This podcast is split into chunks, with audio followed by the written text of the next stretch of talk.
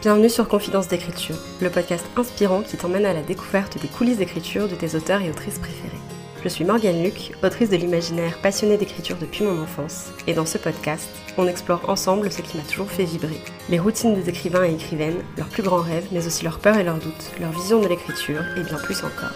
Retrouve-moi chaque semaine autour d'une tasse de thé pour recueillir les confidences de nos invités. Bonne écoute Hello et bienvenue sur un nouvel épisode du podcast. J'espère que vous allez bien et j'espère que vos projets créatifs se portent bien. Aujourd'hui, on se retrouve avec une nouvelle invitée pour explorer un peu ses coulisses d'écriture puisqu'on accueille Mareva May. Hello Mareva, merci beaucoup d'être avec nous. Comment ça va? Coucou Morgane, eh bah ça va et toi? Bah écoute, moi ça va. Habituel, euh, je suis très contente euh, que tu sois là. D'ailleurs, euh, si jamais vous vous posez la question, on enregistre en live. J'ai littéralement Mareva en face de moi, donc ça va être hyper fun. Sauf si on se regarde trop dans les yeux et que du coup euh, c'est gênant, mais. Je sais pas si t'as remarqué, j'ai fait mon intro en regardant de l'autre côté. mais c'est normal. En même temps, t'as pris ta voix de podcast donc. Euh. C'est vrai. Putain, tu l'entends aussi toi? Ouais, un peu. Ouais. C'est un léger shift, mm. mais ça, ça Un peu plus aigu. Ouais. Et du coup, avant qu'on commence à, à, papoter un peu, ce que je vous propose, c'est d'aller vous chercher un verre d'eau, un thé, un verre de lait. Nous, on est avec notre thé, enfin, c'est pas un thé, c'est une infusion au carrot cake. Et euh, on va déguster ça tranquillement pendant qu'on papote.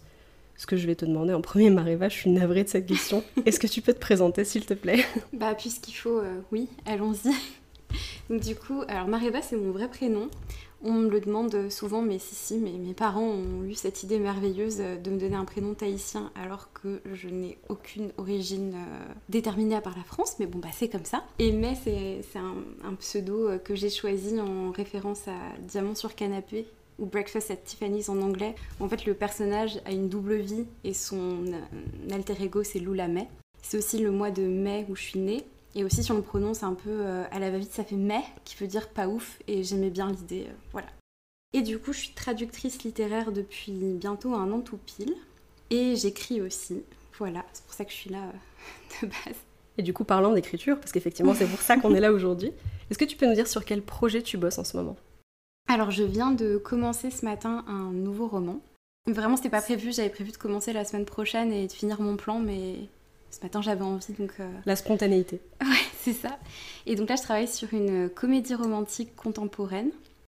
Donc euh, vraiment un peu façon euh, rom-com de film. Je suis toujours plus inspirée par des films que par des bouquins, même si je lis beaucoup et qui va se baser sur euh, le trope du fake dating. En fait, de base, je voulais écrire ça il y a, je sais pas, six mois pour participer au concours de, des éditions EH. Mais euh, avec les envois de mon précédent roman en maison d'édition, le stress, le boulot aussi, parce que j'étais vraiment très très fatiguée, j'ai repoussé et je commence maintenant et c'est très bien. Donc voilà, c'est un projet un peu plus léger que ce sur quoi j'ai bossé avant et j'espère que ça me fera du bien.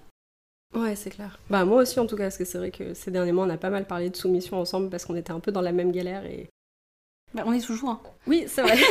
ça n'a pas changé. Mais c'est vrai que ça va te faire du bien de, de, pouvoir passer à autre chose, de pouvoir libérer un peu la créativité aussi que, que tu as pu ressourcer, j'imagine, depuis... Euh.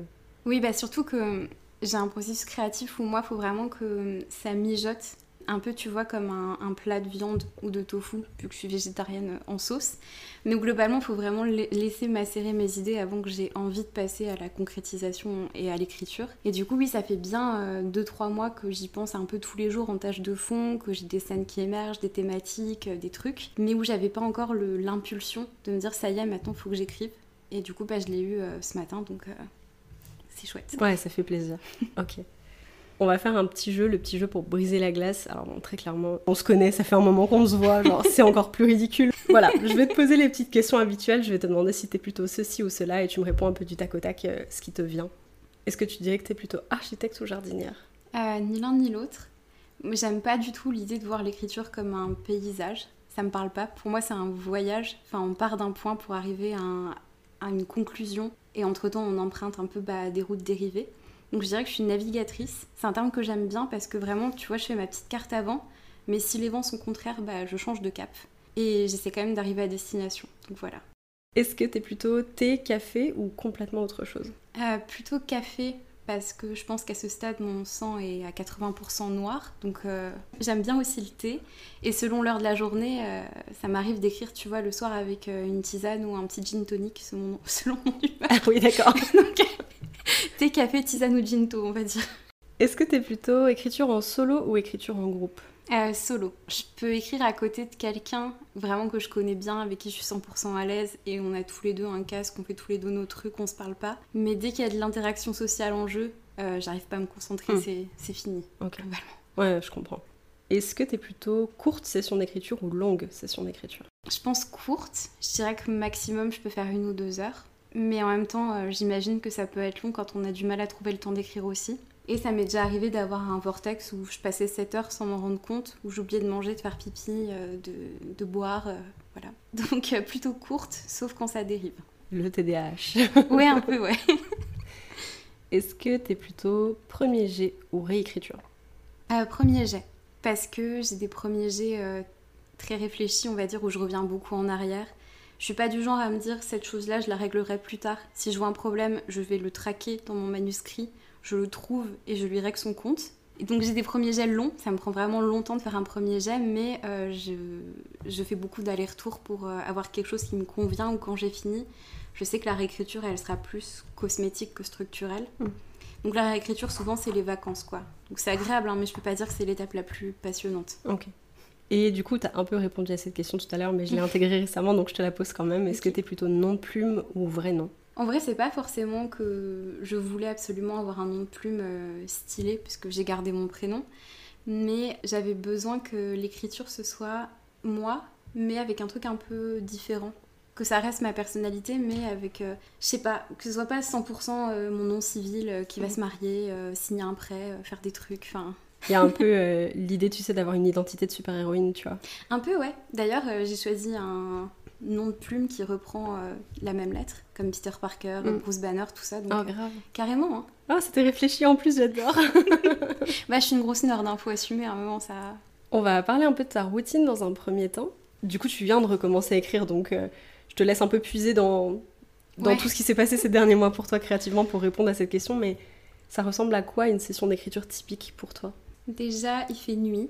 Bon, là, j'écris ce matin, très mauvais exemple, mais normalement, il fait nuit parce que je suis beaucoup plus euh, créative la nuit. Tu vois, je me sens un peu libérée des, pressions, du truc, du quotidien, et je suis beaucoup plus euh, bah, créative, quoi. Souvent, je vais poser sur mon bureau une boisson chaude, souvent énergisante, donc du thé ou du café. Si c'est vraiment tard, une tisane parce que faut pas déconner. Une boisson euh, froide, genre de l'eau, souvent, parce que je sais qu'une fois que je suis dedans, je vais oublier de me relever, donc faut que j'ai mes munitions à portée de main. Je vais souvent allumer une bougie et mettre de la musique, tout simplement parce que saturer mes sens, ça m'aide à me concentrer. Donc si j'ai les oreilles prises et euh, l'odorat pris, forcément je suis vachement plus euh, dans le mood et je vais avoir beaucoup moins de mal à m'y mettre.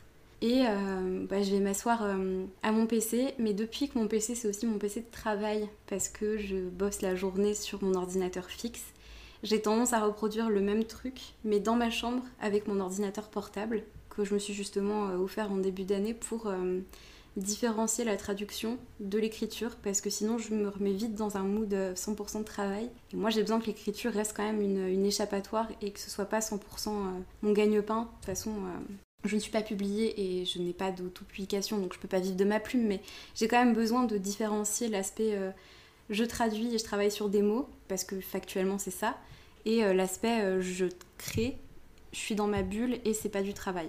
Ouais, parce que j'imagine qu'en plus ça peut un peu faire shifter ta perception ou si tu sors d'une journée de traduction ou d'un mm. créneau de traduction, quand tu te remets à ton propre texte, t'es pas du tout en train de le voir comme l'autrice qui essaie de se faire plaisir à découvrir son truc. T'es un peu en mode genre cette phrase-là, comment je peux la réagencer pour qu'elle corresponde mieux et c'est pas le but forcément aussi sur un premier jet quoi. Oui exactement et puis bah de base euh, ouvrir un document Word je le fais pour la traduction alors si je le fais au même endroit pour l'écriture même s'il fait nuit dehors euh, mm. ça reste pas un mood hyper propice à, la création je trouve.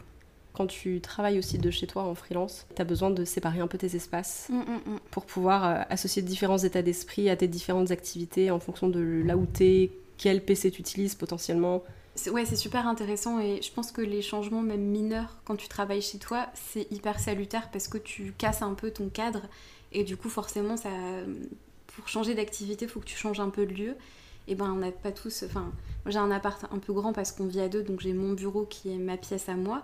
Mais si j'y vais pour écrire, maintenant je suis enfermée dans le contexte traduction. Mm. Et quand t'as un, un, petit appart aussi, bah, juste changer, passer de ton fauteuil à ton canapé ou quoi, ça peut tout changer en fait. C'est bête, mais. Euh, Le cerveau humain est con de toute façon. tu, tu lui fais changer un petit truc, il fait bouh T'écris plutôt donc dans ton, dans ton lit avec ton, ton PC portable. Est-ce que t'as des trucs avec toi pour écrire? Est-ce que t'as des carnets? Est-ce que, euh, à part les bougies et le thé, t'as besoin d'un truc un peu spécifique?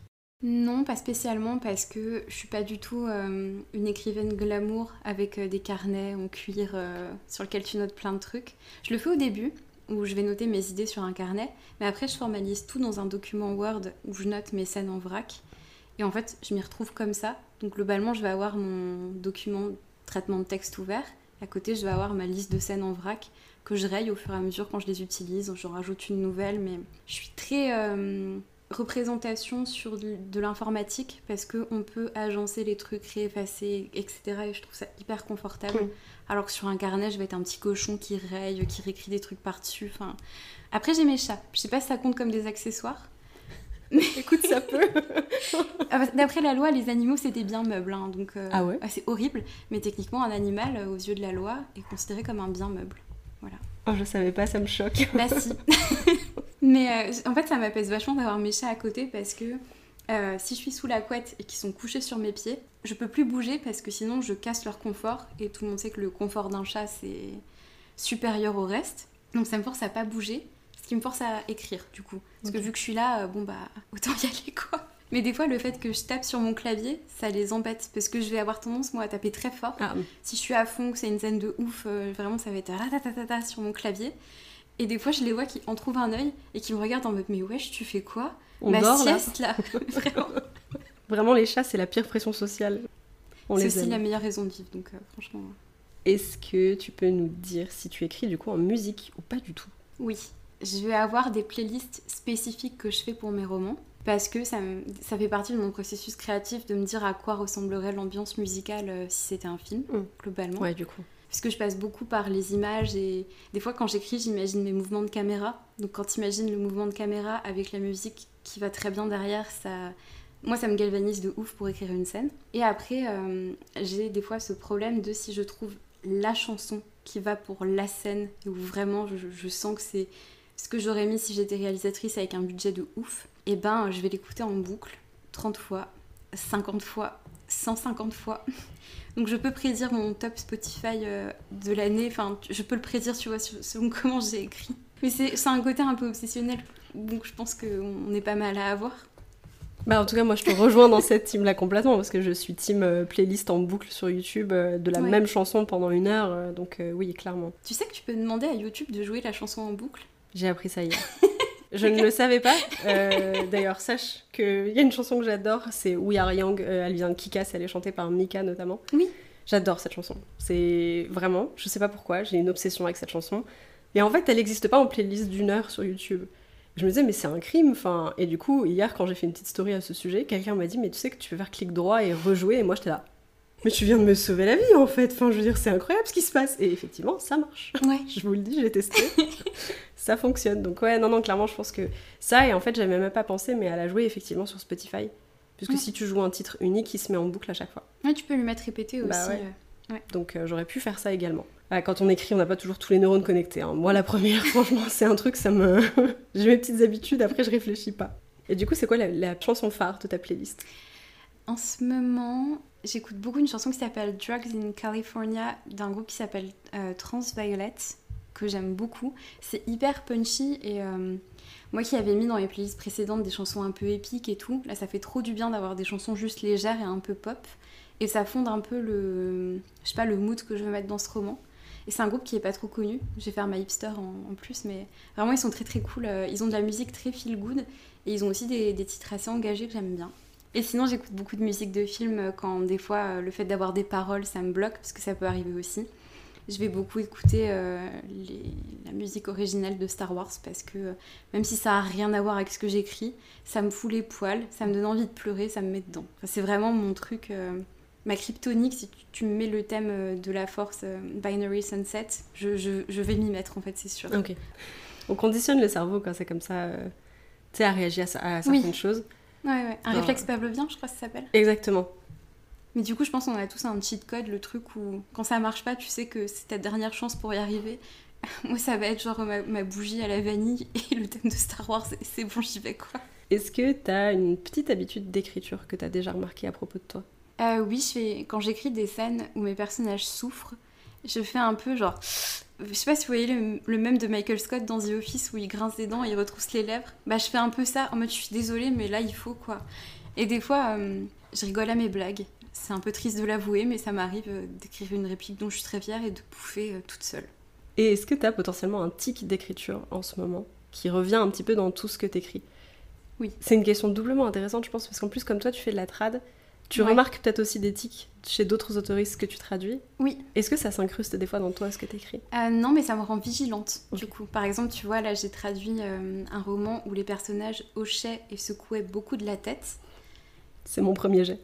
je vous l'ai pas dit. Sorry.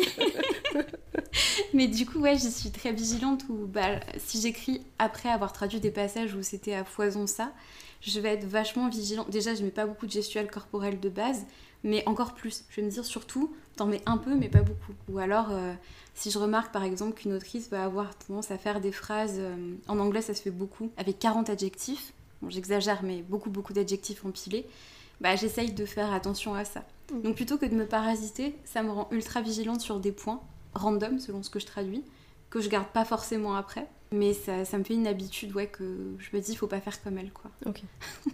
Parce que l'anglais se répète beaucoup par rapport au français. Euh, on fait pas le même travail éditorial, je pense, euh, sur des romans anglo-saxons où la langue est plus permissive et les lecteurs, ça les gêne moins quand on répète. Mais du coup, vu qu'en traduction, je, pense que un gros pourcentage de mon travail, c'est chercher des synonymes pour ne pas répéter. Ça, je l'ai intégré à ma pratique, par contre, quand j'écris. D'avoir automatiquement un dico synonyme ouvert ou de l'avoir dans mon cerveau et de me dire, tiens, j'ai écrit essayer, contrôle F, ah, je l'ai déjà mis trois fois dans mon début de roman, faut changer, quoi. Donc je suis peut-être un peu psychopathe là-dessus à cause de la traduction.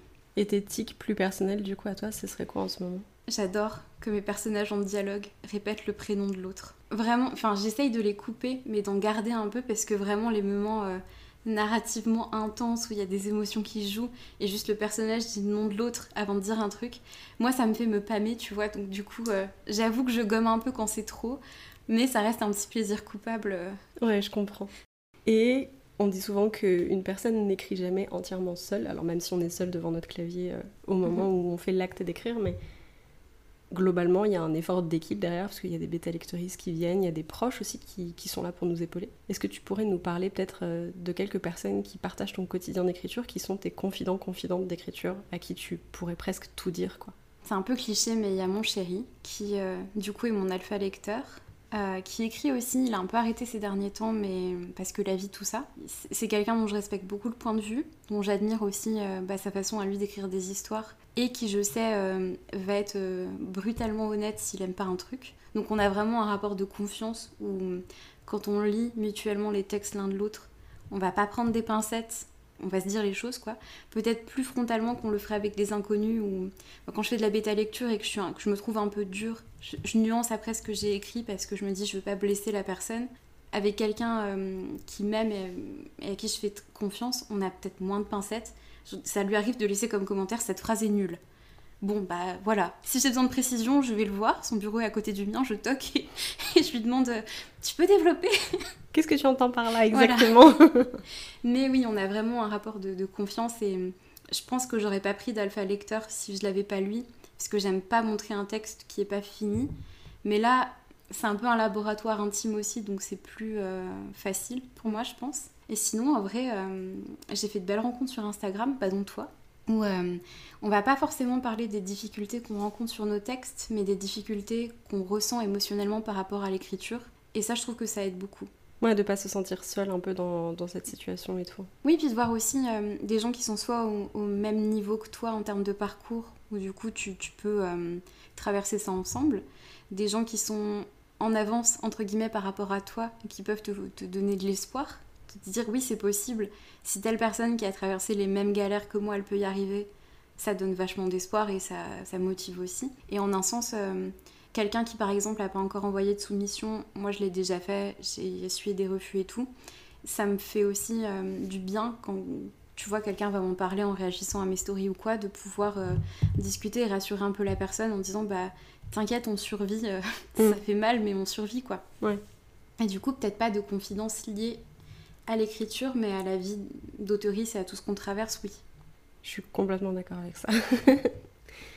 on va passer un peu euh, à la petite partie, euh, on va dire réminiscence. Ça se dit en français ça? J'ai un doute. Ouais. Je suis une très mauvaise traductrice au pied levé. euh. Ok, autant pour moi. Et je crois que ça se dit, ouais. Il me semble, mais Oui, je crois là pas. sur le coup j'ai un doute. Mais bon, Mm. bref, tout ce qui est un petit peu genre souvenir, espoir, rêve pour l'avenir. Je vais te poser une première question qui va faire creuser un petit peu euh, dans ton passé. Genre, c'est quoi ton premier souvenir de l'écriture? Alors, j'ai j'ai un peu réfléchi à cette question parce que c'est pas du tout intuitif pour moi. Euh, j'ai des souvenirs très morcelés de mon enfance. On peut comparer mes souvenirs d'enfance à un peu un trou de gruyère. Il y a des trucs dont je me rappelle, euh, pas forcément dans l'ordre. Enfin, donc j'ai vraiment des gros bouts de mon, de mon enfance dont je me souviens pas. Par contre, je sais que j'ai toujours aimé raconter des histoires, pas forcément en écrivant, mais en faisant des dessins. J'avais fait une saga sur des arbres. J'avais inventé les Ents à 3 ans, tu vois, quand Tolkien. euh, J'étais trop. Enfin, quand j'y repense, je suis là, genre bien joué. Je faisais aussi beaucoup d'histoires avec mes Playmobil. Au sens où je pouvais passer, tu vois, je sais pas, 5 heures dans le salon à agencer une ville énorme avec tous les trucs. Ma cousine venait en vacances avec ses Playmobil à elle, on mutualisait et on faisait une méga ville, vraiment. C'est trop bien. Et du coup, j'avais vraiment, tu vois, le- le- le- l'aspect un peu euh, créer un, un contexte, un setting pour une histoire. Et après, jouer et raconter des trucs avec mes bonhommes, j'étais là genre, bah c'est moins intéressant que la mise en place. hein. Ah oui, mais t'es team première partie de roman et pas Ouais. tellement euh, milieu fin. Mais c'est ça, tu poses tes enjeux, une fois que t'es là, tu dois les faire, tu fais ouais, bof. Après, je me souviens que j'étais très euh, bonne en rédaction au collège, etc. Mais j'avais pas forcément l'impulsion de moi raconter mes, mes histoires, pas que je me souvienne en tout cas. Et c'est venu avec la fanfiction, où tout bêtement, euh, tu es frustré de ne pas trouver tel développement, telle euh, relation de personnage, telle euh, pensée développée dans un univers que t'adores. Du coup, tu te dis, bah, je vais le faire moi-même. hein. Mm. Côté un peu prétentieux, un peu on se retrousse les manches et on y va. Mais du coup, je pense vraiment que ma première euh, en écriture créative où j'étais grave impliquée, c'est ça, quoi. Et aussi, à 17 ans, j'ai écrit un roman ultra prétentieux, avec en personnage principal un homme de 40 ans. J'ai toujours eu des daddy issues, euh, c'était très présent déjà, qui genre euh, quitte sa femme, tombe amoureuse d'une meuf qui a 20 ans de moins que lui. Ultra, euh, pas du tout déconstruite à l'époque, hein, Ouais. euh, très problématique, très aussi... euh, moi j'ai 17 ans, mais je sais exactement comment on se sent euh, quand on fait une crise de la quarantaine. Non, Je suis mature pour mon âge. Exactement. Euh, le truc a disparu parce que mon PC de l'époque euh, a rendu l'âme et j'ai jamais cherché spécialement à aller récupérer ce manuscrit-là. Mm. Donc voilà, peut-être mon premier roman c'est ça et euh, c'est très bien qu'il soit tombé dans les limbes de l'informatique. voilà. Et du coup, le, le roman, si ça te dérange pas qu'on qu'on en parle un petit peu, euh, donc t'as aussi euh, travaillé sur une duologie pour le moment qui s'appelle euh, Les Brumes de Silké, Silcé, je sais jamais comment le prononcer. Alors, en sous-titre automatique, TikTok me l'a écrit Sil Caillé, comme du lait caillé et un Ok. cil. Mais moi je dis Sil Caillé. Ça vient du gaélique et euh, mon univers il est un peu inspiré de la légende arthurienne que j'ai vachement adapté et vachement remodelé mais de base la racine elle était un peu anglo-saxonne et je trouve que le gaélique c'est trop beau. Donc j'ai pris des mots de gaélique que j'ai déformés pour en faire d'autres mots. Comme beaucoup quand on veut créer des univers fantastiques on met alors suédois vengeance. Tiens ça fait ça ça va être le nom de mon clan tout le monde n'est pas Tolkien et n'a pas euh, des heures et des heures pour inventer des langages complets Du coup, à la base, c'est venu d'une fanfiction que t'as ensuite transposée euh, dans un univers avec des personnages originaux. Ouais. Qu'est-ce qui t'a donné envie, en fait, de, de porter ce projet-là? Parce que c'est le premier projet Mm. que t'as porté euh, jusqu'à la soumission. Oui. Alors, au début, ça devait être juste, je fais des guillemets dans les airs, une fanfiction pour euh, se remettre à écrire, parce que j'ai eu un gros hiatus euh, à cause de, de mes problèmes perso, de, mes problèmes psy, de- du boulot, de la fac, où genre j'avais juste pas l'énergie et pas la place pour l'écriture. Et une fois que été un peu mieux dans ma vie, je me suis dit je vais me remettre à écrire, ça me manque, j'en ai besoin. Je vais faire une fanfiction pour euh, avoir le, comment dire, la facilité de pas créer moi-même un univers, de juste avoir à faire des recherches si j'ai une question. Donc je m'enlève ce plan-là qui est un peu stressant. Je prends un personnage qui existe déjà, je crée un personnage original en face, comme ça ça m'entraîne, ça fait un peu une, euh, un bon équilibre quoi entre l'envie et le filet de sécurité. Et bon bah c'est parti en couille, hein. je me suis retrouvée euh, avec un premier tome euh, de 89 000 mots je crois, donc déjà un, un beau bébé. Mm. Je me suis dit bah j'ai envie de raconter autre chose après, de faire un deuxième tome. J'ai commencé à l'écrire. Puis entre temps je me suis dit mais pff, ça fait un an et demi que je bosse sur ce projet. J'aime bien mon histoire. Objectivement je trouve qu'elle tient la route. George Lucas, parce que de base c'est une fanfiction Star Wars, mon, mon récit. Donc George Lucas a tout pompé sur la légende arthurienne qu'il a mis dans l'espace. Enfin, Star Wars, c'est de la space fantasy, mais il y a quand même beaucoup de parallèles qu'on peut faire avec ça. Franchement, si je reviens sur du médiéval fantastique, ça devrait le faire. Faut juste que je crée un univers et enfin juste, juste que je crée un univers et que je fasse des ajustements. Mais en fait, j'avais un peu, je pense, l'envie de rentabiliser un an et demi de travail parce que ben une fanfiction qui nous tient autant à cœur, on n'a pas forcément envie que ça reste qu'une fanfiction qui n'est légalement pas publiable. Donc je me suis lancée dedans parce que j'en avais envie et aussi parce que je me suis dit euh, ce projet a du potentiel et je veux pas le laisser juste à cet état-là quoi. Et c'était quand ça du coup? Euh, ça, j'ai commencé à me le dire l'été dernier. Donc, quand j'avais fini mon premier tome et commencé à rédiger le 2, j'ai un peu laissé maturer, euh, bah, faire du brainstorming avec mon chéri sur comment on pouvait adapter ça en univers, etc. Et je, me suis mise à la réécriture globale. Donc, vraiment, là pour le coup, c'était une grosse réécriture de réadaptation où on change tout. Enfin, je reprenais, je réécrivais tout, même si je gardais des passages presque complets, bah fallait que je change des noms à l'intérieur, euh, des, choses. Ça, je m'y suis mise en novembre 2022, du coup, l'année dernière. Je l'ai fini en février 2023. C'est parti en bêta lecture et j'ai envoyé, envoyé en maison d'édition en mai-juin. Ça va être une question un peu fourbe parce que du coup, tu es en plein processus de soumission en attente de, de réponse. Je vais quand même te poser la question en trois mots. Comment est-ce que ça s'est passé pour toi, cette, euh, cette phase d'envoi, cette première phase d'envoi? Ouais, euh, anxiété, clairement, espoir et un peu désillusion aussi. Ok, par rapport à quoi bah, Sur deux aspects, parce que j'ai un roman un peu compliqué, où, au sens où personne ne sait vraiment si c'est du young adulte ou de l'adulte. Vraiment, sur toutes mes bêta lectrices et lectrices, il y a ce doute qui persiste. En plus, tout le monde n'a pas les mêmes arguments pour le classer dans, un, dans une case ou l'autre, donc c'est un peu compliqué. Donc j'ai un peu envoyé euh, à des éditeurs euh, en mode bouteille à la mer parce que euh, je sais pas vraiment dans quel catalogue ça peut s'inscrire. Mais il y avait une maison où je me disais vraiment je le vois bien là-bas.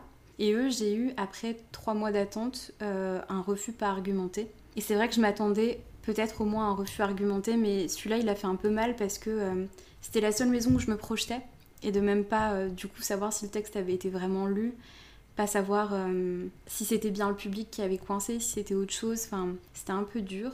Et puis aussi sur l'aspect où j'ai eu un oui d'une petite structure et j'ai pas signé. Pas parce que la taille de la maison convenait pas, en vrai j'envisage vraiment de passer par une maison petite ou moyenne, qui n'a pas forcément de présence en librairie, c'est pas quelque chose qui me gêne, mais parce que la maison m'a annoncé qu'ils allaient passer à 100% sur Amazon et euh, ça pour moi c'est compliqué quoi. Mmh. C'est vraiment un truc où je veux qu'on puisse au moins commander mon roman en librairie, quoi.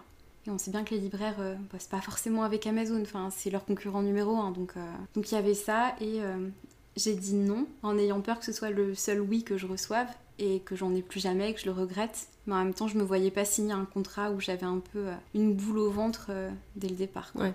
Puis montagne russe, je pense, ça résume un peu aussi ça parce que t'as un oui, t'es contente et en fait tu te rends compte que tu ne peux pas signer, donc c'est toute la difficulté avec laquelle je jongle beaucoup en ce moment aussi de ce que tu veux versus ce qui est possible que tu es dans le marché.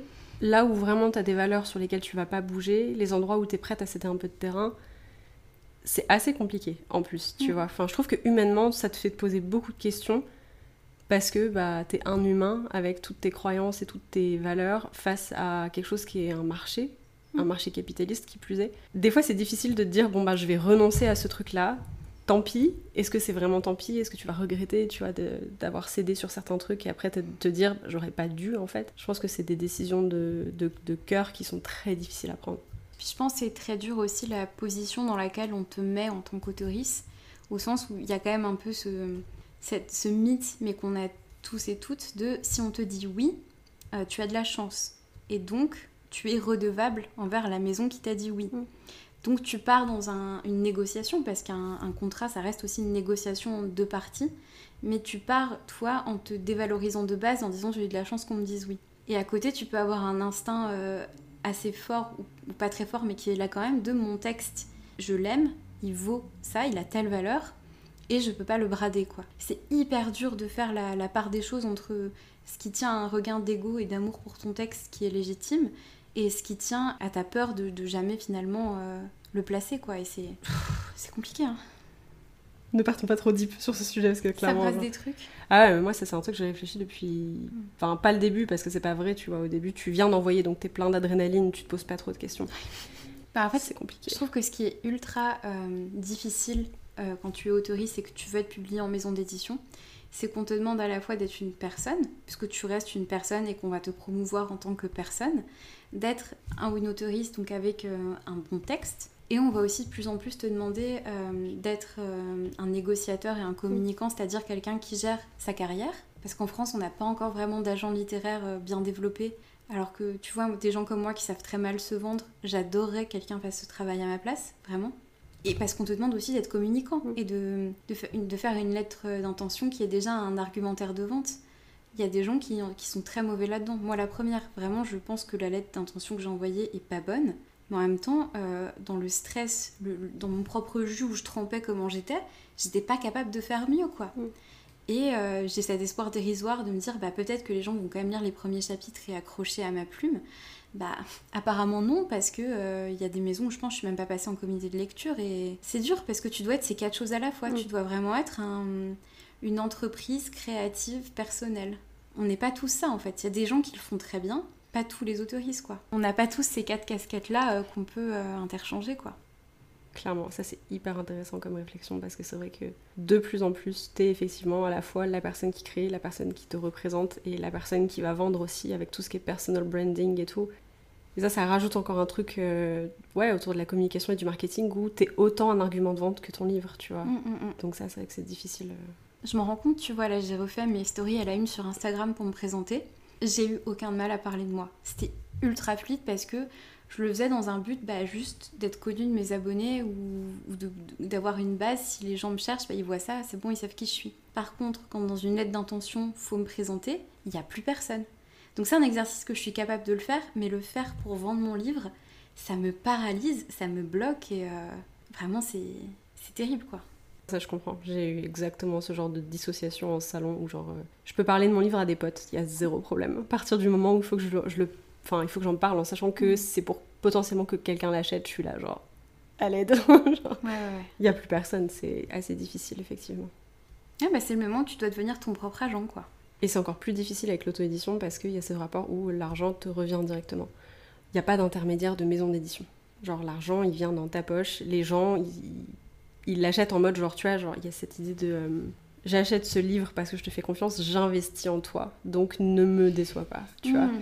Ah alors que pression élevée, ouais. Ouais, alors que sur un rapport de maison d'édition, la personne va pas aimer le lire et dire bon, le livre et dire bon bah le catalogue me convient pas. Ils ont choisi un titre qui me plaisait pas l'autorise c'est une plume qui me plaît pas, mais c'est pas directement toi, genre t'es rattaché à une maison d'édition qui prend aussi une partie du, du blâme, tu vois, entre guillemets. Enfin... Oui, par exemple, si la maison se plante sur ton marketing, je sais pas, qui, qui vont vendre de la romance alors que c'est 30% de ton livre, par exemple, les gens vont pas forcément accuser l'autrice parce qu'ils vont se rendre compte que euh, le marketing ne dépend pas d'elle. Alors que si tu es en auto-édition et que tu te plantes sur ton marketing, j'ai pas d'exemple comme ça en tête, mais si ça arrive, c'est toi aussi qui portes ce poids-là, et du coup, c'est toi que les gens peuvent pointer du doigt directement. Euh. On va sortir un peu de, toute cette tambouille euh, d'anxiété par rapport aux soumissions. Est-ce que tu peux nous parler là de ton plus grand rêve en tant qu'autrice? J'ai un peu réfléchi et je vais faire une réponse de Miss France. En fait, ce serait que ça, ça puisse changer quelque chose dans la vie des gens, mais par rapport à eux-mêmes en fait. Si mes romans, ils peuvent permettre aux lecteuristes de découvrir quelque chose sur eux, que ce soit en réaction par opposition ou par adhésion à ce que j'écris, pour moi c'est trop beau. Enfin, que quelqu'un se comprenne un peu mieux grâce à ce que j'écris, mais parce qu'il déteste mon héroïne, parce qu'il n'est pas comme elle, bah c'est ultra intéressant. Qui s'identifie à elle sur certains points et que ça lui permet d'amorcer des trucs, c'est trop bien. Et hum, c'est bête, mais un des trucs là qui m'a fait plus plaisir, c'est euh, du coup dans le tome 2 euh, des Brunes de Silkae qui pour l'instant existe en tant que fanfiction parce que je l'ai commencé comme ça, donc je l'ai fini comme ça et j'ai fini de le poster sur Wattpad. Il y, a un il y a un passage où un des personnages euh, parle de son orientation sexuelle mais sans la nommer. En fait, il décrit juste comment il se sent par rapport aux autres. J'ai donné mon identité sexuelle à ce personnage-là, donc euh, la demi-sexualité qui est sur le spectre de la sexualité et ou aussi de la bisexualité où en fait on est euh, attiré par des gens mais il nous faut vraiment avoir un rapport amoureux pour avoir envie de coucher avec la personne. C'est genre vraiment pour moi, euh, je me suis rendu compte de ça très tard, mais ça m'a ouvert les yeux en mode bah oui, c'est pour ça que euh, j'étais très mal à ce moment-là. Donc mon personnage le verbalise et il y a une lectrice qui m'a écrit pour me dire je me reconnais tellement dans ce qu'il dit.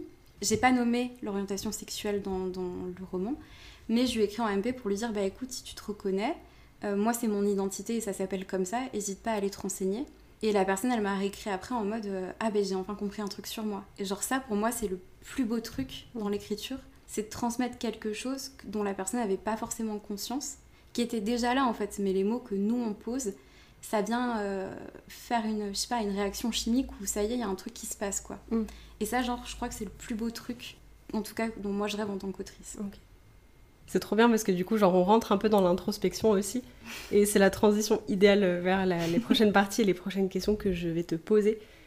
Je te pose cette question même si il y a quelques pistes qui me font dire que je sais un petit peu ce que tu vas répondre. Est-ce que tu considères plus l'écriture comme un travail ou comme un hobby en tant qu'autrice qui euh, voudrait être publiée? C'est un peu compliqué parce que je veux pas vivre de ma plume, parce que je n'ai pas envie que ma sécurité matérielle et financière repose sur ma créativité.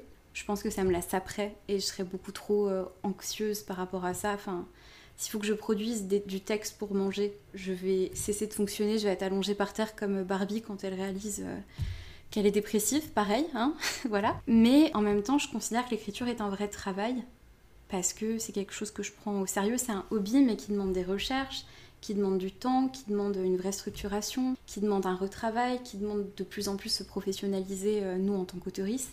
Réponse horrible, mais j'aimerais que ce soit un travail, euh, un travail, mais dont j'ai pas envie de vivre, mais qui reste un travail, et euh, j'essaye d'aménager ma vie au mieux autour de ça, en me disant si je veux plus écrire, faudrait que je me garde un jour entier de ma semaine, donc il faut que j'adapte mon travail de traduction à côté pour euh, faire mon travail de 5 jours en 4 jours, quoi, globalement. Ou avoir des délais plus longs avec mes éditeurs, mais un aménagement à trouver pour que ce soit un, un travail dont je dépends pas, quoi. Mm. Je sais pas si c'est clair. Moi aussi, pour moi, ça l'est complètement. Est-ce que tu peux peut-être nous dire le meilleur conseil d'écriture qu'on t'ait jamais donné?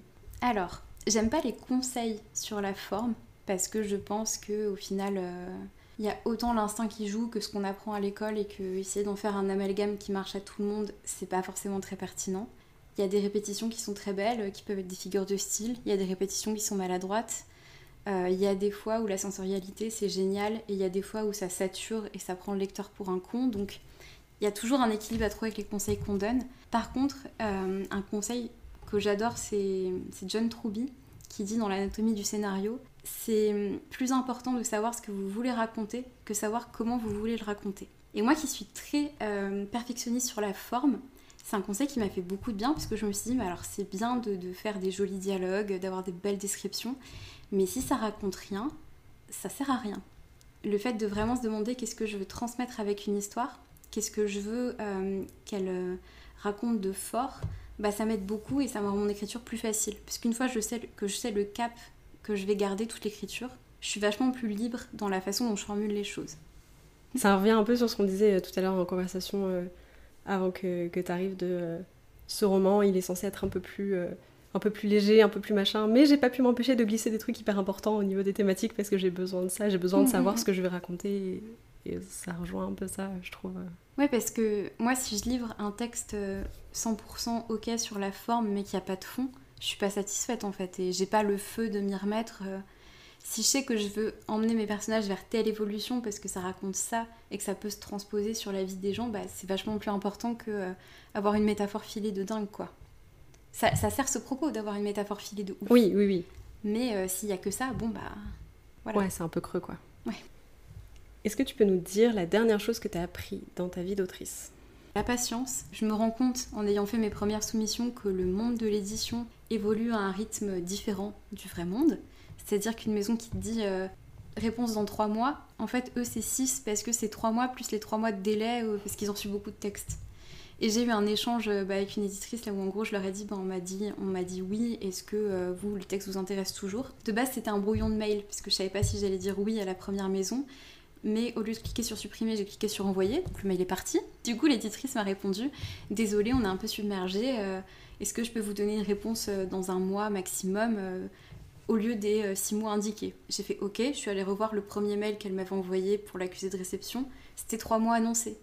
Mais les délais, ça marche comme ça en fait, et je me rends compte que le temps que moi j'expérimente, qui est long, mais très long, pour les éditeurs, c'est pas beaucoup de temps du tout. Mm. Souvent, ils doivent prendre sur leur temps personnel pour avancer dans la lecture des manuscrits. Donc en plus, on peut même pas leur en tenir rigueur parce que juste ils sont submergés de travail et que euh, il allait falloir que je me remette à écrire autre chose avant d'avoir une réponse euh, définitive pour les brumes parce que euh, quand je vois des parcours éditoriaux où ça peut prendre deux ans, trois ans, quatre ans, moi je vais pas passer quatre ans à pas écrire en fait. Mm. Donc euh, il y a eu la patience et le à un moment va falloir s'y remettre ma cocotte, on va dire. Est-ce que par rapport à ça, tu aurais envie peut-être de nous donner un, un conseil self-care pour les autoristes? Oui. Alors, je pense que, comme je viens de le dire, c'est important de se remettre à écrire à un moment, mais il faut pas non plus forcer. Si jamais vous sentez que c'est bloqué, que vous avez besoin de prendre deux mois à hurler dans votre coussin, euh, pleurer, manger de la glace et attendre que l'envie revienne, faites-le. Quand l'envie elle revient, on le sent, on a, on a un truc qui nous titille à l'intérieur. Par contre, quand on le fait pour se dire faut que j'écrive un truc, parce que si mon premier roman marche pas, bah faut que j'en écrive un autre pour qu'il soit publié si je vais le publier avant 30 ans. Non, non, non, faut pas fonctionner comme ça. Moi, c'est ce que je m'étais dit. Et en fait, euh, c'est juste pas sain. Parce que si on se remet à écrire pour écrire et être publié, il y a de fortes chances que vous produisiez un texte euh, vide et qui va pas servir à grand chose en fait. Donc, euh, ouais, c'est s'y remettre à un moment parce que faut trouver le moment où il faut se mettre un coup de pied aux fesses mais trouver un équilibre aussi avec euh, l'envie d'absolument être reproductif si on n'a pas une, un besoin créatif derrière quoi. Ouais, donc s'écouter en fait. euh. Voilà, forcez-vous mais pas trop. Ouais. Globalement.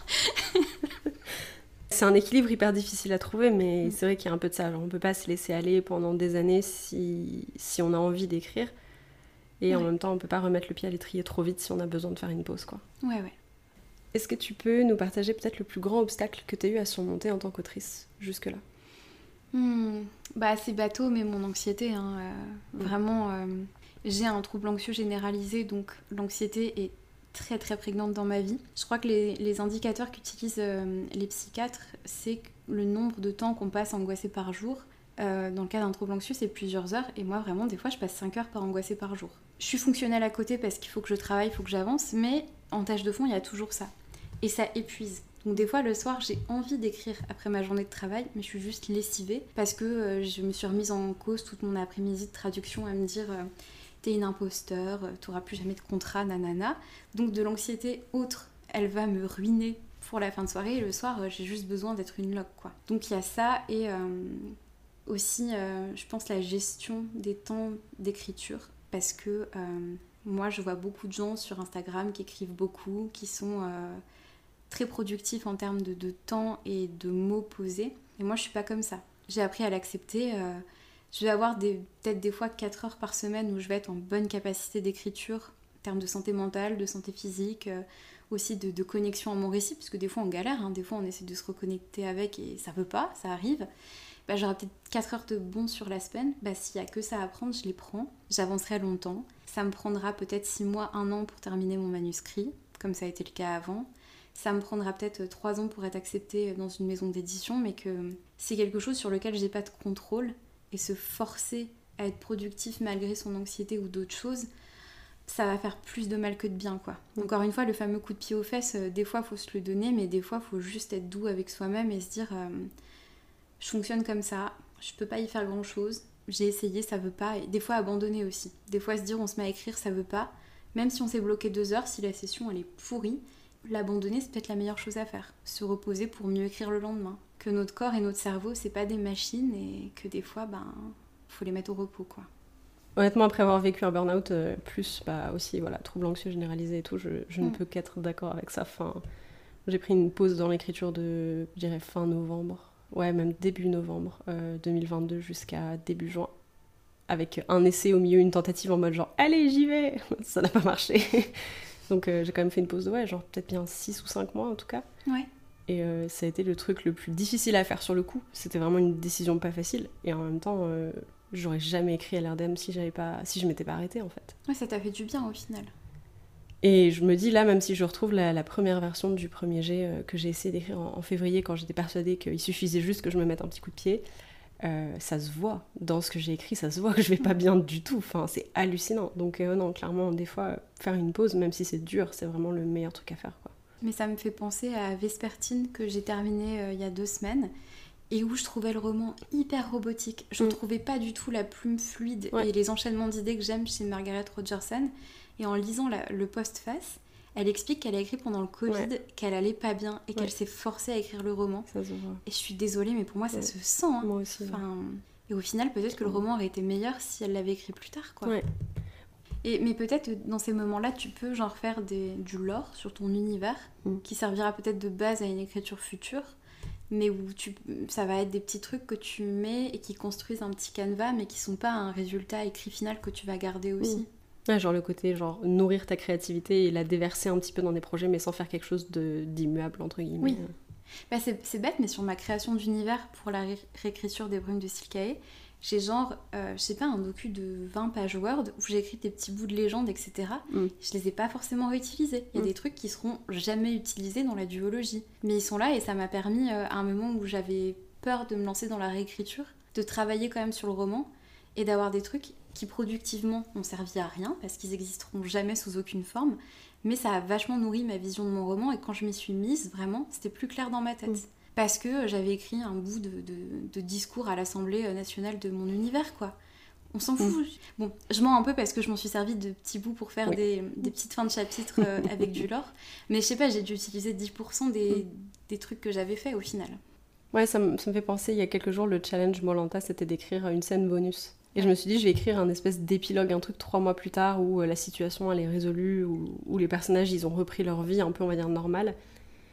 Je l'utiliserai jamais, vraiment, j'en ai pas besoin et elle s'insère pas dans, la fin du livre que je, que je veux. Je suis pas très épilogue, j'avoue, comme personne. je, suis en train de me rendre compte de ça. Mais je suis pas très prologue non plus, donc ça fait sens. Et en fait, ça m'a permis de, faire. euh, de poser un comportement, des mots et des pensées sur un personnage qui va avoir sa place dans le roman, puisque c'est lui le point central. euh, c'est un peu le Yuichiro de ce roman. C'est le point central qui fout la merde. et euh, le truc, c'est qu'en fait, jusque-là, euh, sa narration, je ne l'ai pas écrit. Genre, il a plusieurs moments de chapitres narrés, mais c'est sous, sous une forme très très spécifique. Et donc, je ne l'ai jamais fait parler jusque-là. Pour le moment, il n'avait pas. Non, mais toi, savoir à quoi savoir ressemble, ça te sert forcément. Exactement. Ouais. Et en écrivant cet épilogue, j'étais là. Alors, non seulement je sais maintenant à peu près qui c'est et comment je veux l'amener et tout ça, en plus des idées de narration que j'avais déjà. Mais en plus de ça, il apparaît dans la fin du roman, puisque du coup, bah, il y a une petite résolution autour de son, de son arc à lui. Et je sais comment raconter cette partie-là. Et je savais pas du tout comment la gérer avant. J'étais là, mais je sais quelle relation il est censé avoir avec tel ou tel personnage, mais je les imagine pas en fait, parce qu'ils avaient jamais interagi dans le roman. Et de pouvoir écrire cette, inter- cette interaction entre eux et tout, je me suis dit, ah mais Eureka en fait, genre Wyatt c'est ça, genre c'est lui ce gars, et je, le comprends maintenant. Et genre ça, ça m'a. C'est hyper pratique pour se débloquer et pour avoir l'impression vraiment de d'avoir une meilleure compréhension de l'univers, même si ça sert pas forcément, tu vois. Au final, cet épisode, il sera jamais réutilisé, mais il m'a apporté beaucoup, comme tu dis. euh, Tu veux dire que des fois, on devrait écrire pour s'amuser Juste? Waouh Mais tu sais que des fois j'en- j'entends des gens qui font ça et ça me paraît un, travail préparatoire de dingue et en même temps je comprends pourquoi ça aide, mais d'écrire un peu le journal intime des personnages Ouais. pour capter leur voix, capter leurs pensées, tout ça. Et genre, bon, c'est un peu ce que je fais dans mes premiers jets parce que c'est très introspectif pour pas grand chose, il y a beaucoup de choses qui sautent, tu vois, mais ça me permet juste d'être sûr que j'ai bien cerné la psychologie de mes personnages et que je vais pouvoir les emmener à la réécriture là où ils doivent aller. Et du coup, je me dis, genre, je comprends qu'il y en ait qui fassent ça en travail préparatoire, parce qu'au final, genre, ça débloque plein de trucs, tu vois. Tu t'en serviras jamais dans le roman, tu- tout ce que t'as écrit, tu vas pas le garder tel quel, mais tu t'es fait kiffer à découvrir tes personnages et maintenant tu sais qui sont, enfin qui ils sont et tu, tu peux les emmener, tu vois. Enfin, Mais je, mais je pense qu'on perd un peu le côté bac à sable que tu peux avoir dans l'écriture et que même des fois tu dois avoir Mm. parce qu'on est concentré sur la livraison d'un produit fini, même si ce produit n'a pas encore d'éditeur, mais on pense à quelque chose qu'on va devoir vendre Mm. soit directement à nos lecteurs si on est en auto-édition, soit à un éditeur si on veut passer par la voie traditionnelle. Donc au final, quand tu es à fond dans cette vision-là, je pense que des fois on oublie d'expérimenter, de jouer avec notre roman, de faire des choses qui ne servent à rien, mais qui servent en travail de fond en fait. Et euh, bah, quand on est en pause d'écriture ou bloqué, ça peut être une bonne façon peut-être de se remettre le pied à l'étrier en me disant ce passage-là ne sera lu par personne à part moi, mais moi ça va m'aider. ouais, de ouf. Est-ce que tu peux nous parler d'une peur ou d'un doute que tu traverses en ce moment? Bah c'est bête, hein, mais j'ai peur de jamais être publiée, tout court. Et j'ai peur de pas être publiée avec euh, bah, Les Brumes, qui est un roman que j'aime beaucoup et je veux qu'il soit lu. Je veux qu'il soit publié et euh, je veux pas qu'on me dise oui mais c'est un premier roman, si ça marche pas avec celui-là, ça marchera avec un autre. Oui mais celui-là, il est spécial. C'est mon bébé, je l'aime. Et je pense honnêtement qu'il est pas mauvais. Donc je veux qu'il soit lu en fait. Mm. Et euh, j'ai cette peur que ça marche jamais et surtout que ça marche pas avec ce roman-là parce que je l'aime et je veux le porter en fait. Et du coup, c'est vrai que hum, c'est sans doute un très bon conseil de peut-être euh, ça marchera avec le suivant ou le suivant ou le suivant. Moi, je veux pas entendre ça. Je suis peut-être très immature, mais je veux pas qu'on me dise ça. Je veux le porter. J'ai très peur que ça marche pas et de m'entêter dans une voie, euh, une impasse quoi. Tu, vois le bout du mur, mais il y a de la lumière donc tu le vois pas vraiment et t'avances, t'avances jusqu'à te le prendre. J'ai un peu peur de m'être engagée sur cette voie-là. Est-ce que tu peux nous dire pour ramener un peu euh, une note un peu douce ce que l'écriture ça représente pour toi? Ça, Je pense que ça représente deux choses ça représente pour moi une façon de, me connecter au réel et de l'appréhender et de faire quelque chose avec et de le comprendre parce que euh, j'ai une hypersensibilité qui est parfois handicapante et qui me coupe des choses que je vis. Quand j'ai des émotions trop fortes, c'est tellement fort que mon corps sait pas le gérer. Et du coup, il y a une partie de moi qui se met en off et une partie de moi qui se met en pilote automatique. Et l'écriture, pour moi, c'est une façon de revivre ces choses-là comme il faut souvent je donne mes personnages, euh, je les dote pardon de d'émotions ou de traits de ma personnalité que je leur approprie et qui sont à eux, mais qui me permettent d'expérimenter des trucs que moi j'ai pas forcément pu vivre comme je le voulais. Ça me permet aussi de, comprendre des choses que je comprends pas dans ma vie de tous les jours parce que ça va trop vite et que quand je me pose pour l'écrire, bah ça vient révéler des trucs. Au début ça parle pas du tout de moi et au final ça permet de, faire sortir des choses chez moi. Donc un côté un peu thérapie dans l'écriture et aussi euh, je pense que c'est ma façon de me lier aux gens. Parce que je parle beaucoup, je donne beaucoup d'informations personnelles même quand je parle à des inconnus. Mais c'est pas des informations graves en fait. Pour moi, dire il m'est arrivé telle chose, etc. Si je le dis, c'est que je l'ai processé, je l'ai digéré, je l'ai rangé. Et euh, même si c'est encore de, l'impact sur moi, c'est pas quelque chose qui me touche euh, directement, qui me fait un effet, un impact monstre. Par contre, ce que je confie quand j'écris, c'est des choses que les gens ne sauront pas forcément. Ils sauront pas forcément que je parle de moi, ils sauront pas forcément que je leur révèle des choses sur moi, mais d'une certaine façon, c'est la manière la plus directe que j'ai de communiquer avec les autres, je pense. Parce qu'il n'y a pas de filtre, je parle d'autres personnes, des vrais personnages construits, mais au final, ça témoigne tellement plus de ma vision du monde et de ma façon d'évoluer dans le monde que tous les discours que je pourrais faire en parlant directement de moi, quoi. Mm. Et pour conclure, si tu veux bien, est-ce que tu peux nous lire la dernière phrase que tu as écrite? Alors, je l'ai écrite ce matin du coup, puisque j'ai commencé le premier chapitre d'un nouveau roman. Bah du coup, là ça va être euh, mon premier essai à la première personne, parce que du coup, euh, je suis plutôt troisième personne d'habitude, et là je me suis dit, euh, je le sens pas pour ce roman-là. Voilà. Donc c'est en même temps, Ami est pété de thunes et moi je suis l'illustration parfaite d'une prophétie autoréalisatrice, un échec programmé qui se bat vaguement dans les filets du destin. J'écris une comédie romantique, voilà. Mais j'aime beaucoup, ça permet de faire ressortir ce ton un peu piquant que j'avais déjà lu dans une de tes mm. nouvelles euh, que j'avais beaucoup apprécié. Donc euh, j'aime bien. Merci. Mariva, merci beaucoup d'être euh, venue boire le thé et papoter pour le podcast. Ça m'a fait trop plaisir de t'accueillir. Et puis je te souhaite bah, plein de belles choses pour les brumes et puis pour tes prochains projets. Toi aussi Morgane, merci. Merci de nous avoir accompagnés tout au long de cet épisode, j'espère qu'il t'a plu. Tu peux retrouver les liens de nos invités dans les notes de l'épisode et suivre le podcast sur Instagram à confidence d'écriture pour découvrir toujours plus d'auteurs et d'autrices inspirantes. N'hésite pas à soutenir le podcast en lui laissant une note sur ta plateforme d'écoute. Quant à nous, on se retrouve tous les lundis et tous les jeudis pour un nouvel épisode. Et en attendant, bonne écriture.